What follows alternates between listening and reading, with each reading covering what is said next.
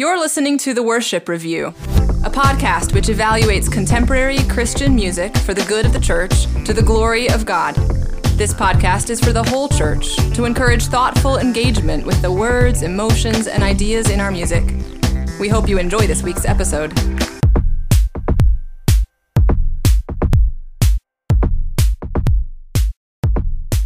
Hello and welcome to the Worship Review. This is the final episode in our third series where we are looking at the songs that are popular in the countries that comprise the top 10 uh, national makeup of our listenership. So, beginning with the United States, we looked at a song called You Say by Lauren Daigle. Then we went to the UK and looked at God Only Knows by For King and Country. On and on in descending order of listenership, we looked at the songs that are popular where you live, not where we live. I am one of your hosts. I'm named Tyler, and the other host is with me. His name is Colin. Hello, I'm Colin, and uh, we are excited to wrap up this season and move forward with whatever we're going to do next. Uh, so, yeah, let's get to it. Indeed. So, Colin, as we begin here, we have some listener feedback I'd like to get to uh, as the songs themselves come up. But why don't we mm-hmm. look at the top three songs in this 10 part series and the bottom three songs in this 10 part series? So, can you can you remember or maybe w- wager a guess what the highest rated song this series was? Um, it wasn't "You Are Mighty," is it? It was. It was "You Are ah. Mighty." You gave that one a four, and I gave it a five. Okay. We were both quite fond of that. Um, can you guess what maybe the second and third were? Um. Well, there were a lot of threes, so I don't know. Um, was Death Has No Power up there? Yes, it was. That is okay. tied with the third. So Death Has okay. No Power by Jeremy and Adrienne Camp was uh, number two or three, depending on how you rank them. And then the okay. third one was also a West African favorite. Okay. That was um, Bononi. Can you guess what our worst song was, Colin? Uh, I would have to guess that Cory Asbury song, whatever it was. yes, it's but it's tied with another one. So yeah, the Father's oh, House really? is down there. Yeah. Another one where um, one of us gave it a one and the other one gave it a two. Boy, uh, it wasn't the song about calling me favor. The one it we was just that did. one. That one was okay. the deal breaker for me. Remember, I said I I can't give it anything above a one. That's right. You did not like that the person was kind of claiming a kind of personification of an attribute of God, if I remember correctly. Was That's that right? right? Yeah, and in um, we'll probably talk about this when the episode comes up. In hindsight, I think if you grant it the reading that this is a declaration of someone's name, and the whole song they've been saying, This is my name, call me this, then when they finally say, I am this thing, and that's their name, I don't know at what point you're no longer allowed to fault it for saying, I am an attribute yeah. of God. So perhaps a little bit harsh for me. What about our third song, Colin? Our third worst song in terms of. Probably the one for King and Country, God only knows. Exactly, exactly. Ah, look at how good I am. I got all these. Excellent memory. Yes, we gave it two out of five. Each of us gave it two out of five. Um, we were not fond of this. So I was just going to say that is the catchiest of all of the songs that we reviewed. I think. Well, among them certainly. Like as soon as I start thinking about that song, I get the chorus in my head. Yes, me too. Unfortunately. Um, also, I think Bononi is a very catchy song. Mm. Um, yeah. Okay, now let's jump into some detailed feedback from listeners on each of the episodes. For our first okay. episode, as I mentioned before, we looked at a song that was popular in the US. That was You Say by Lauren Daigle. You gave it three bottles of Windex, and I gave it three Adeles, giving it an average score of three. So just clearing the mark there. Yeah. Um, in hindsight, Colin, would you change your rating in any way? Well, it's funny because we've now gone through a bunch of other songs. I don't think I would bump it up to a four, but I wouldn't drop it any lower, only because there were some songs that we did that really were not as good as this one, I guess. And not that this one was awesome, but um, I don't know.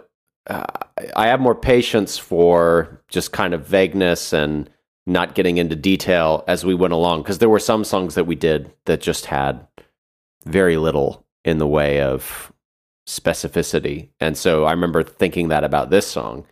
And whereas compared to some of the other ones, this song actually was had some specificity in it. I'm in a similar boat. I I wouldn't change my rating at all. I think it merits a three, um, maybe a little higher. But since we're doing a five point scale, I yeah, we're not doing three and a halfs or anything. Yeah, I mean, if you think about it as percentages, is uh, we're talking about the difference between a sixty and an 80 when we jump from yeah four. So uh-uh. no, like 69, no. 70%. No. Um, okay. Uh, some feedback we got from this from uh, a very, very dedicated listener. And I'm very grateful for his feedback. He said, I appreciate your starting point that most will get the context, referring to the context of it being a Christian song. Yeah. The presumption of Christianity, he says. You guys generally don't allow for many of those, even where others would, and you justify this in your own stringent context. I think this will, this, uh, this detail will permeate many of the later comments because there were other times where I, or where you, Colin, did not afford a song a presumption of Christianity or a presumption hmm. of it being a Christian song um, and so this is something that I think we'll have to reckon with later. Yeah, probably. And I, you know, it's funny we haven't even gotten into the the each song yet, but I think I can already just recalling my own comments on various songs. It's like, yeah, that's probably true.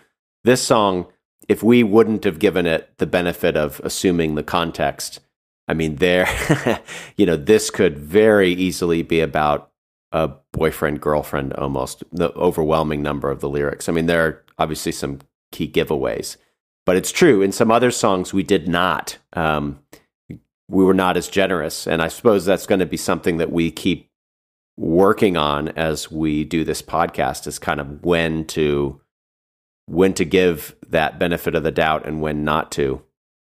In episode 10 i remember saying there may be some listener error or percept uh, perception error from the speakers as we evaluate these songs. And I think that might be true here because uh, we were not entirely consistent, as you're saying. And I remember my reasoning for saying that people will presume that this is a Christian song.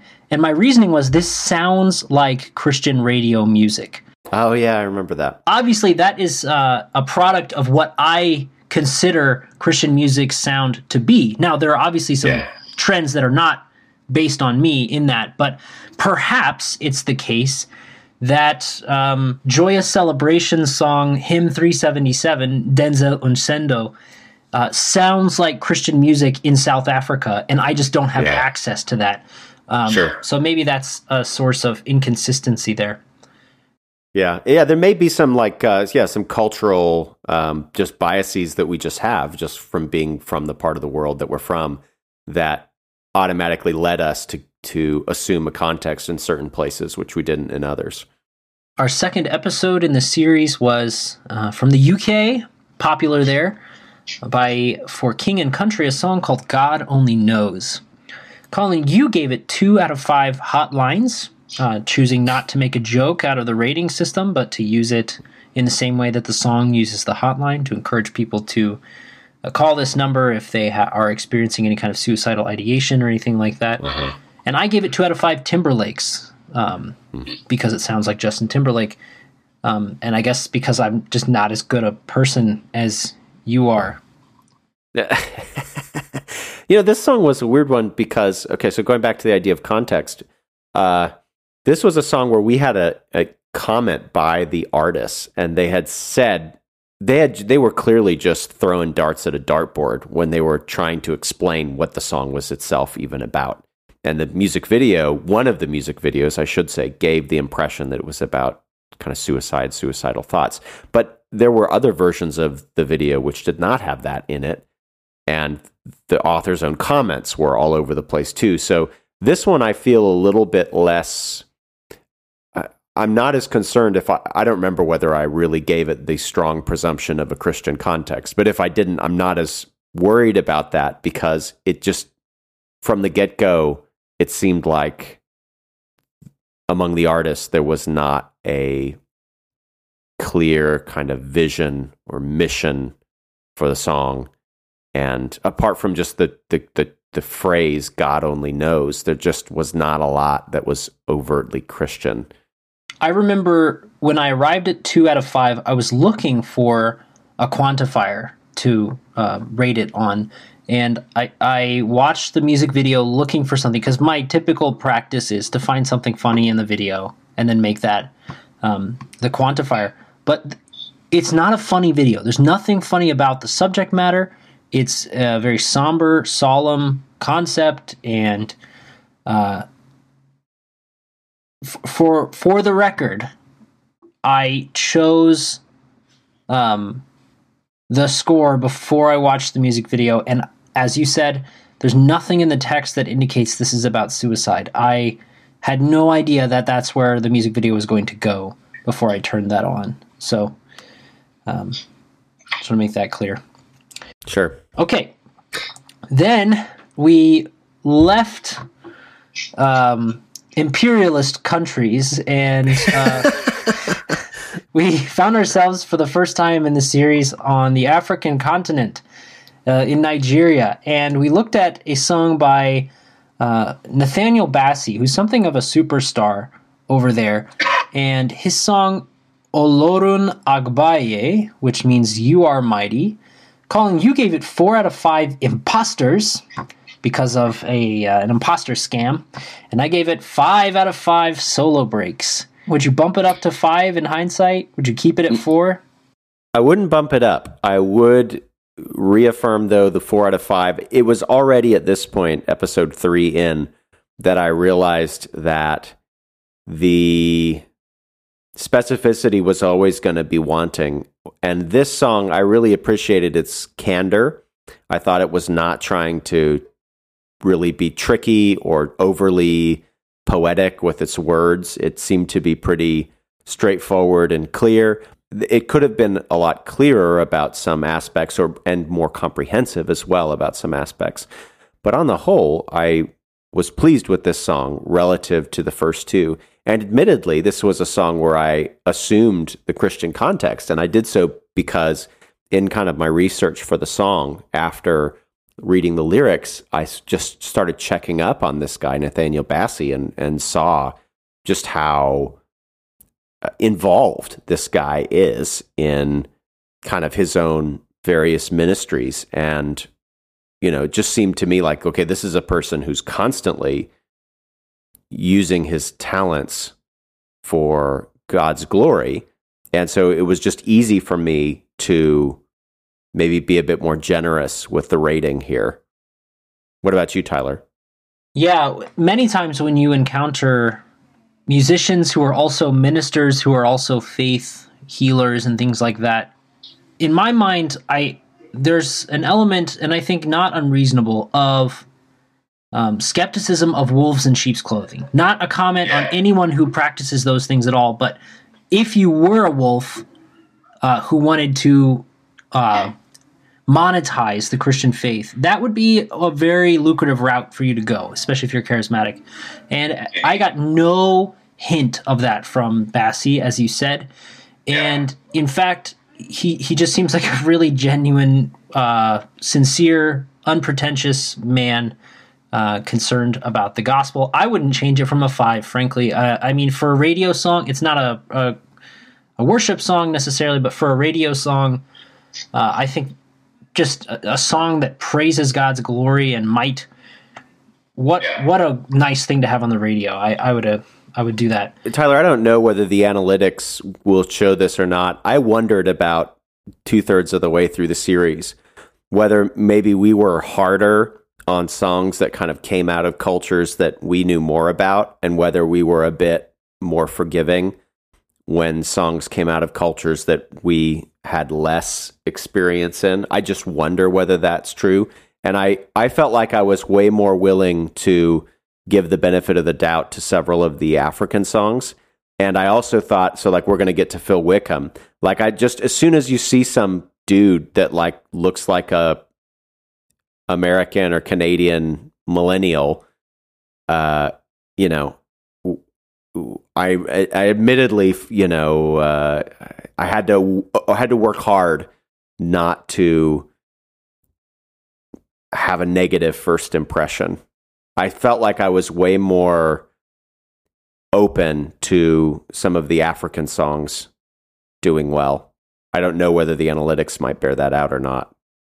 Colin, to answer your question, having done just a brief analysis of four songs from the African continent, and then uh, one, two, three, four, five, six songs from uh, more US dominant, UK dominant, Australia dominant cultures. Can I say Anglophone dominant culture? Yeah.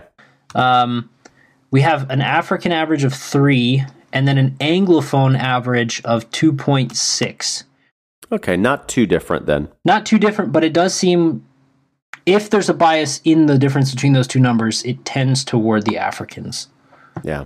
Uh, okay. And as for listener feedback, I confess to my disappointment that the top song, granted sung in English, in Nigeria was musically indistinguishable from late 90s whiny, waily romantic pop ballads or current Christian music. Sure. That is listener feedback. I, I, I sense that as well. Um, it Yeah. to my ears, it does sound a little dated. Uh, many of these songs sounded a little dated Yeah. to me. That was true. I remember so the very first African song we ever did, which was that song by Sinach. I thought that song could have come out of the 1990s as well. Right. Waymaker. Yes. Yeah, I mean, so maybe there's a um, a kind of stylistic situation in some African countries where some of those sounds are just pleasing, or maybe it's the age of the people that are making that music. Because I think Sinach is probably late 30s, early 40s, and Nathaniel Bassey, I think, is early 40s as well in terms of age. So they would have been listening to a lot of kind of 90s music, I'm sure, when they were younger. Yeah, well, I remember uh, a few years ago, five years ago, being in Germany in public places where music was played. Uh, they were playing 90s grunge bands, rock bands, pop bands, early 2000s music as well. Wow. So, That stuff didn't even often play here in those sorts of places because the grunge and stuff was just too depressing. Like, I don't know. Like, I remember, uh, so I was in high school at that time, and I remember like always requesting grunge music, and like the DJ or whatever would always kind of be like, all right, fine. And it would just be like nobody would do anything to it, right? Because it wasn't really danceable. yeah. You couldn't dance quickly. You couldn't dance slowly. I don't know. You just kind of stood there and listened to it. Yeah, but I think there is a substantial subculture in in Germany at the very least of people who go out to kind of headbang to music by themselves. Wow. Like it's not this. I don't know. It's it's not club music necessarily. It's just they kind of, you know, they wear the same pants that the uh, the juggalos wear here. You know what I'm talking about? Like the big poofy pants of of uh, Korn and. Uh, Wow. yeah. So I I don't know, it might be a subculture thing there. On episode 4, we looked at a Phil Wickham song called Battle Belongs. Colin, you gave this 3 out of 5 hair swipes and I gave it 3 out of 5 preachers in tight jeans. Um this song was uh, in in uh, based off a scene from the Old Testament and seemed to do it some justice, although there were other times where very important details seemed to be kind of glossed over. And I remember, Colin, you were talking about uh, what it looks like for us to look on as God does something and comment to ourselves about what we are doing as opposed to what God is doing in that moment. yeah. Um, Yeah. I remember this was one of several songs which had this weird situation where it was overtly, at least, describing God doing something, but in such a way that it was. Uh, as the way that I phrased it was that the camera was still kind of looking at the person look at God, as it were. Like the thing that we were supposed to take away was how amazed the person was with what God was doing rather than just simply being amazed at what God was doing. That, and there's a subtle difference there, but it, it's just this uh, way of still managing to be a bit self focused, even when that maybe wasn't appropriate based on what the song was actually hinting at. Well, this formed the backbone of a fairly detailed listener comment. There's a scene in this comedy show by Garry Shandling. I don't know if you've ever heard this. Um, it's his 25th anniversary special. He talks about this girl he's recently met, uh, and uh, this is the backbone of a listener's comment. So I'd like you to hear it. I met a new girl. I met a girl at a barbecue, which was exciting. A beautiful girl, blonde, uh, I think. I don't know. Her hair was on fire, but uh, oh, and all she talked about was herself. You know those kind of girls. I'm hot. I'm on fire. It was just me, me, me. You know, help me, put me out. You know. And... So that was the backbone of this joke, and what he was saying was. Um, that your comments sounded somewhat like this guy as he's telling the joke. Like something incredible is happening, and this person is saying, I am witnessing this, I am seeing this, and you're saying all you talk about is me, me, me, me, me. Um, and uh, I have some I have some kind of linguistic comments on this because he also talks about um, what is an agent and what is not. But I'm wondering um, if you had any response to that. I agree with what the listener is saying in principle, and that is that just because a person says I or is talking about me, for example, it doesn't ultimately mean doesn't it's not necessarily the case that they are self-focused. At the same time, in this song, so I, I grant that. Is this song one of the cases where somebody is saying me and I a lot but they are actually describing somebody else, or that is the at least somebody else is the focus. Well, I mean, let's look at the chorus, right? So when I fight, I'll fight on my knees with my hands lifted high. God, the battle belongs to you. Now, that is a statement about God, that last one. Every fear I lay at your feet, I'll sing through the night. Oh God, the battle belongs to you. Now, I'm just looking at a chorus here. We won't rehash the whole song. But there are two statements in here, they're both the same statement about something that God really is doing. But the other bits of the kind of I and me language here, it is saying, in by implication, I guess, that God, um,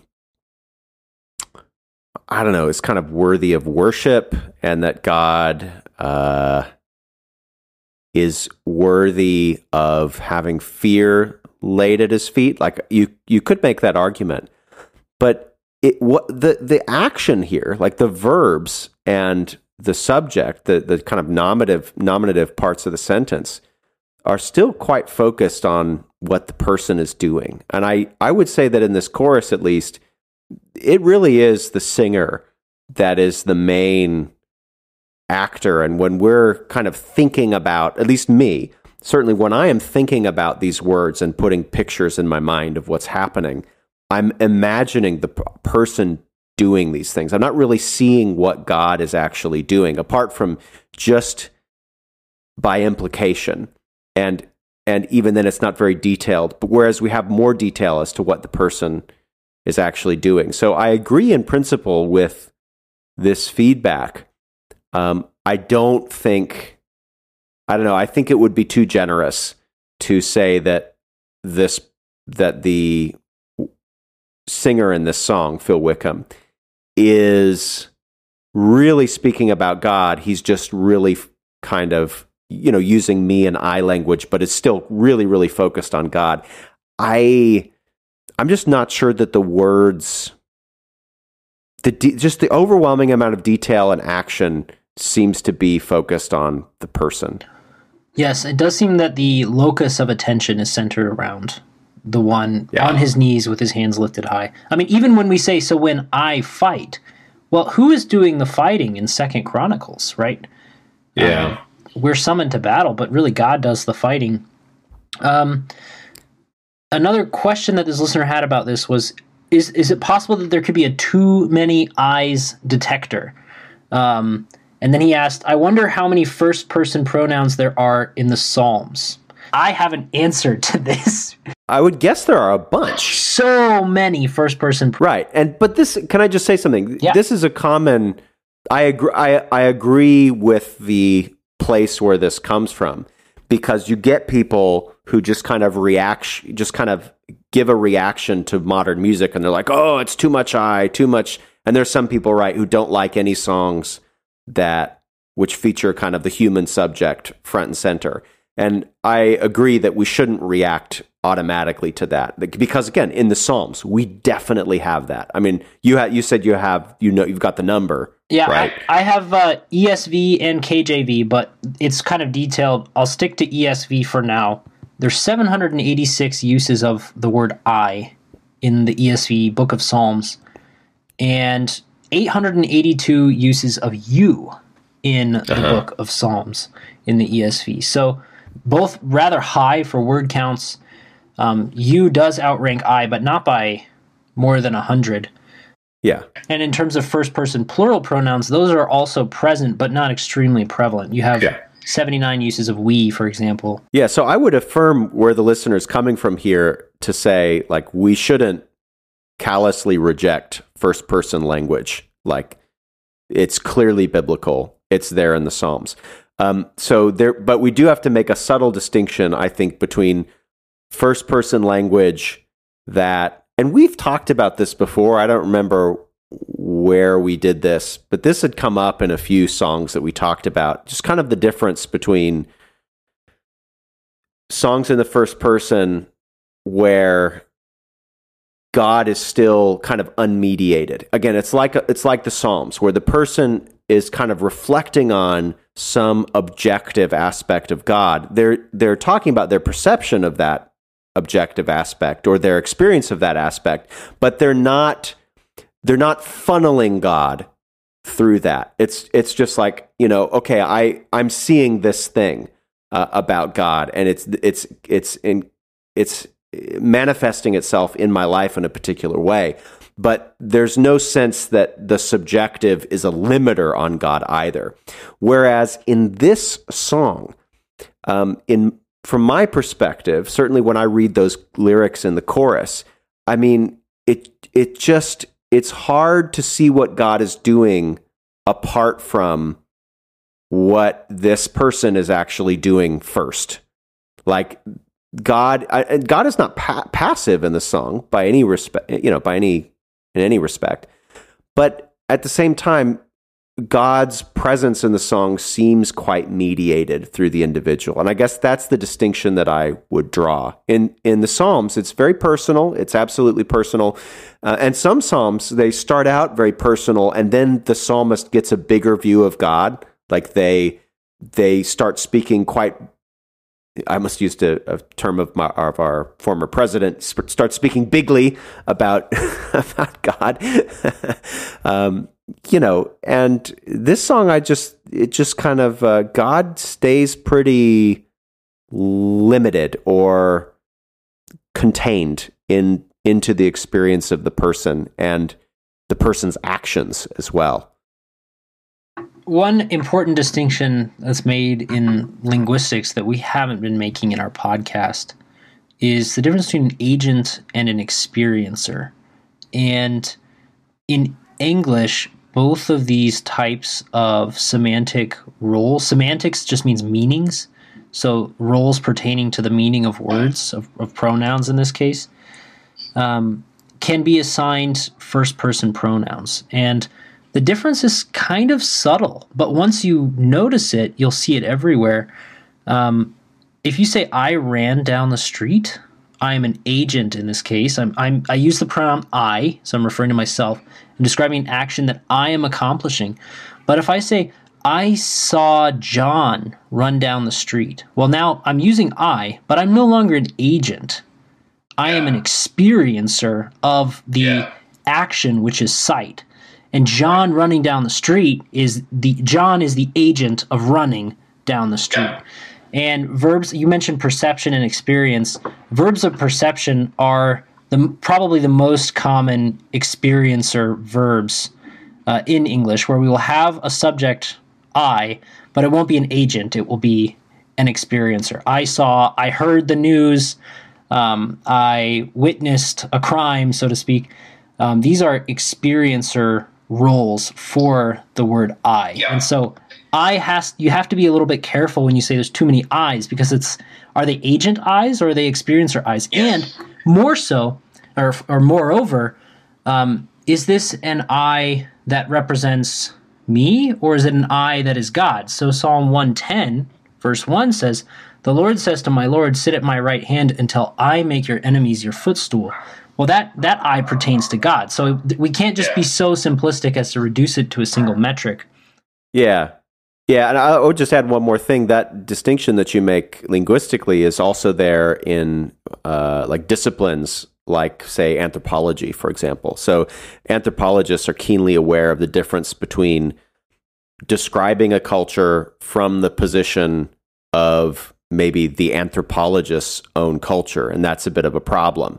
Whereas if you can be an observer, you're still going to be using first person type language, but it kind of uh, makes that language a bit more neutral and less. I, I can't think of a better word than like imperialistic, but that's not quite the right word. But the idea is that anthropologists, when they study another culture and observe another culture and describe it and write about it and so on and so forth and evaluate it, um, they need to be real careful about maintaining the perspective of an observer and not as a kind of um, and not as kind of using their own cultural lens to they have to just be aware of their own kind of cultural biases in the way that they describe what's happening and try not to let that mediate the culture that is under observation in the psalms you, i think we see a lot of observational language about god. I don't recall a lot of language where god is just limited by this by this you know by the subject if he's if it's a human subject. I still don't see that that i and me language kind of limiting or conquering god in some way i guess Yes, and even eh, to to put a really fine point on it, in this song "Battle Belongs" by Phil Wickham, God is also described as an experiencer and not as an agent very often. Hmm. So when all I see is the battle, okay, we have an I, it's an experiencer I because it's a verb of perception. See, you see my victory. Well, then now God is an experiencer. He's experiencing sight as well, but it's something else that he's experiencing. It's not when all I see is a battle, you go out and conquer or something like that, where it would, Right. it would be a real um, a agentive I in that case, or an Yeah. agentive you.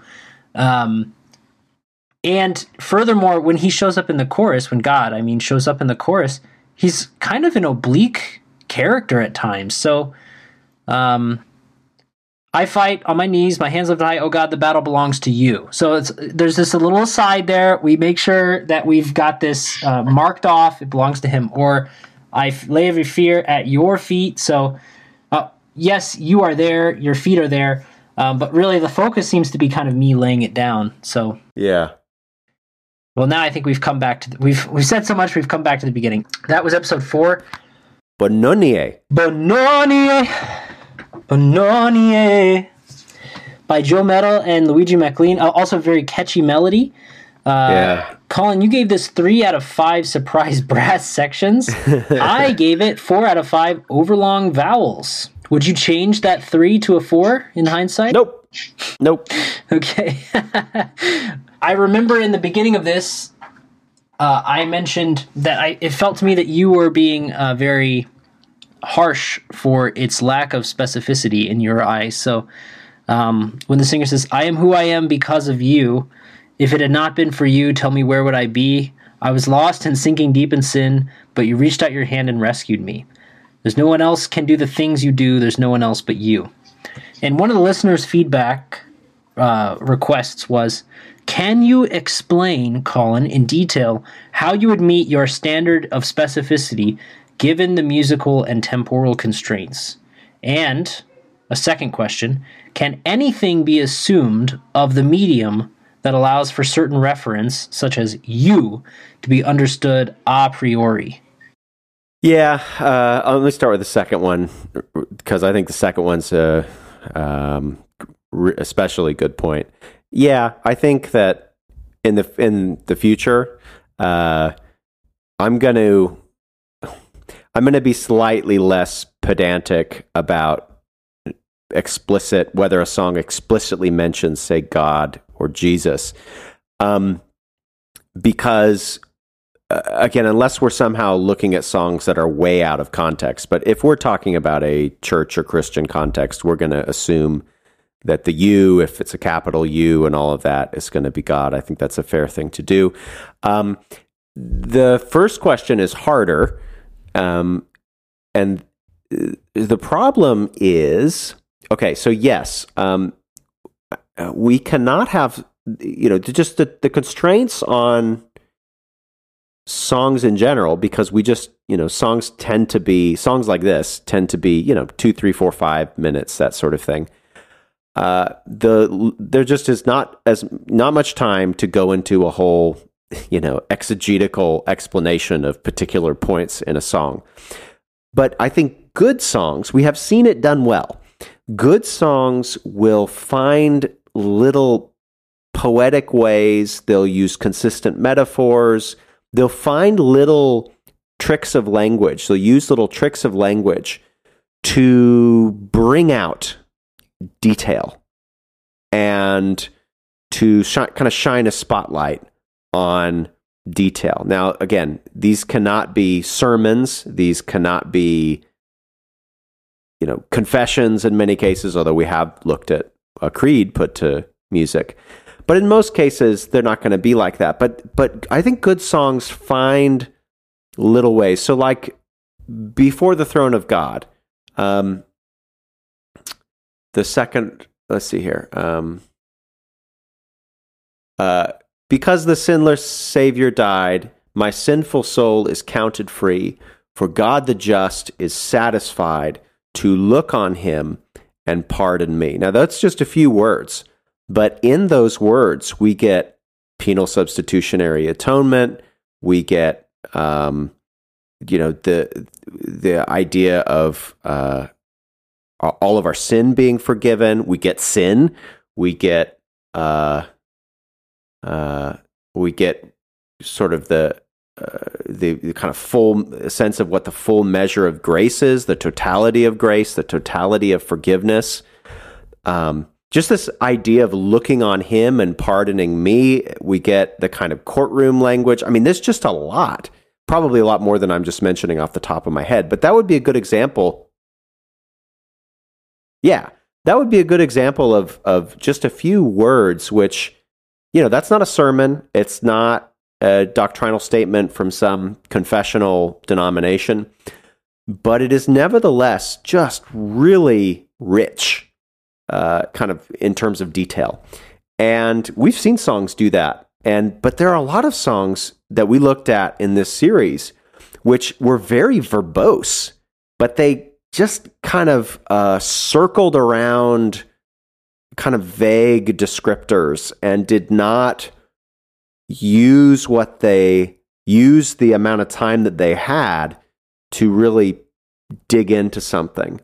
And again, I've made comparisons numerous times with like undergraduate writing, and I just kind of where I go, like, you know, a, an essay that meets the word count, right, doesn't necessarily get the grade because you, you know the the the essay's got to have good evidence, got to have good arguments, it's got to be clear, right, and and so there's you know my my certainly my standards for specificity are not going to be too high but at the same time, if a song is not using its words well, then it's I'm going to dock it a little bit if it's if it's not using the time that it does have. I mean, these some of these Hillsong songs, for example, and we've we've had some Hillsong songs that we thought did well, but some of them are like seven minutes. It's like, well, you got a lot of options in seven minutes. You don't, you know, obviously you don't have to write a novel, but man, there should be there's lots of opportunities in there to say some really specific things about God that help give some substance maybe to some of the vaguer things. And if it just stays in the vague stuff, to me, that is a failure. uh, or at least that is a a problem that needs to be reflected in the rating. Does that get to that question? It does. It raises another question in my mind. In that framework, uh, which you've laid out for appropriateness of songs, including using the words "well," I think is Yeah. is what you uh, said. What room is there for contemplative songs, introspective songs, uh, maybe songs that refer to the singer's uh, perception of things that he or she has experienced? Um, does your framework leave room for that? Because Before the Throne of God Above is a quite declarative song. It is stating Yeah. things that are true yeah. throughout. And there, I'm not saying this is a, a good or a bad thing. I can't think of many songs that meditate or contemplate um, feelings, emotions, even questions that would fit the standard that you've laid out. Yeah, I mean, I, I'd go back to the Psalms. So I think many of the Psalms are pretty good at balancing the meditative, contem- contemplative perspective while also using that to then access some greater objective declarative truth about God and turning those contemplations into a kind of praise because of some aspect of God's character or some concrete thing that he did that's just broader than just the thing that was being meditated on, like the very personal thing that might be being meditated on. That doesn't happen every time, but I would say that often happens. And I would think a song a song that is going to encourage Christians in general, whether in the context of worship or on Christian radio, it seems wise for that song, even if it begins or has parts where it is more personally contemplative or personally meditative, the song will edify the broader church more if it finds a way to move from that into some kind of more objective contemplative contemplation. It doesn't have to rest, you know, it doesn't have to go straight to the cross. It doesn't have to do that. But um, I would think I would think meditation that is ge- more generally edifying and not just simply personally edifying. And you know, there's nothing wrong with per- with you know, spending time contemplating God's personal work in someone's life is a really good idea. But that doesn't necessarily, in my view, make for the most uh, holistic, make for the most applicable, make for a song that is necessarily as applicable to the general church as, uh, you know, as as could be if the song moved into some kind of general application. Mm-hmm. And I don't want to indict this song Bo Noo Ni necessarily on this charge, No. But I will say if if your song is if if one message in your song is look who God has made me to be as opposed to who I could have been. Now that's that's good, that's fine, but it runs the risk of uh, the takeaway for a listener or a, uh, someone who sings in the congregation, uh, that the takeaway might be, "Oh God, make me like this guy up front. Look how you Yeah. saved him," and not, "Oh God, make me like Christ." Now I realize I'm not trying to be pedantic. I'm not trying to say that this song does that, but it at least is open to that misinterpretation. Uh, Yeah. I don't think you want. And when I think you, you mentioned kind of more contemplative psalms that that do this well, I, I thought of Psalm three. O Lord, how many are my foes? Many are rising against me. Many are saying of my soul, There is no salvation for him in God. Selah. But you, O Lord, are a shield about me, my glory and the lifter of my head. I cried aloud to the Lord, and he answered me from his holy hill. Selah. I lay down and slept. I woke again, for the Lord sustained me. I will not be afraid of many thousands of people who have set themselves against me all around. Arise, O Lord, Save me, O my God, for you strike all my enemies on the cheek. You break the teeth of the wicked. Salvation belongs to the Lord. Your blessing be on your people. Selah. Yeah. That's a psalm that uh, is clearly contemplative, even um, maybe urgent in in Yeah. in its uh, supplication, and yet um, at the end of the day, the focus is on God saving Yeah. His people. and there's and there's a lot of stuff in that song that even though it's a kind of story about what the God has done for that person, there's a lot in there that is generally applicable. You know, even though the psalmist doesn't explicitly tell us that it's generally applicable. I mean, it's clearly there. All right, this is clearly a song that any of God's people could sing. Yeah, I think about that uh, line about falling asleep and waking up. I mean, ev- if you ever fall asleep distressed and wake up, you can meditate on the fact that God has sustained you through the night. Yeah. He's kept you safe. So, yeah, there's a lot that's generally applicable from that. Listeners, thank you so much for your attention so far. We are excited to look at the second five, second set of five songs in the second series next Monday, uh, where we will look at Hymn of Heaven, Death Has No Power, The Father's House, Denzel Incendo, and Call Me Favor. And uh, we look forward to hearing from you. Uh, please send us your feedback, your money, and all of your accolades. Uh, and check us out at theworshipreview.com. All right, take care. You've been listening to The Worship Review. Please subscribe to the podcast, leave a comment, or email us at feedback at theworshipreview.com. We accept donations at Anchor FM slash The Worship Review and patreon.com slash The Worship Review. Thanks for listening, and we'll see you next week.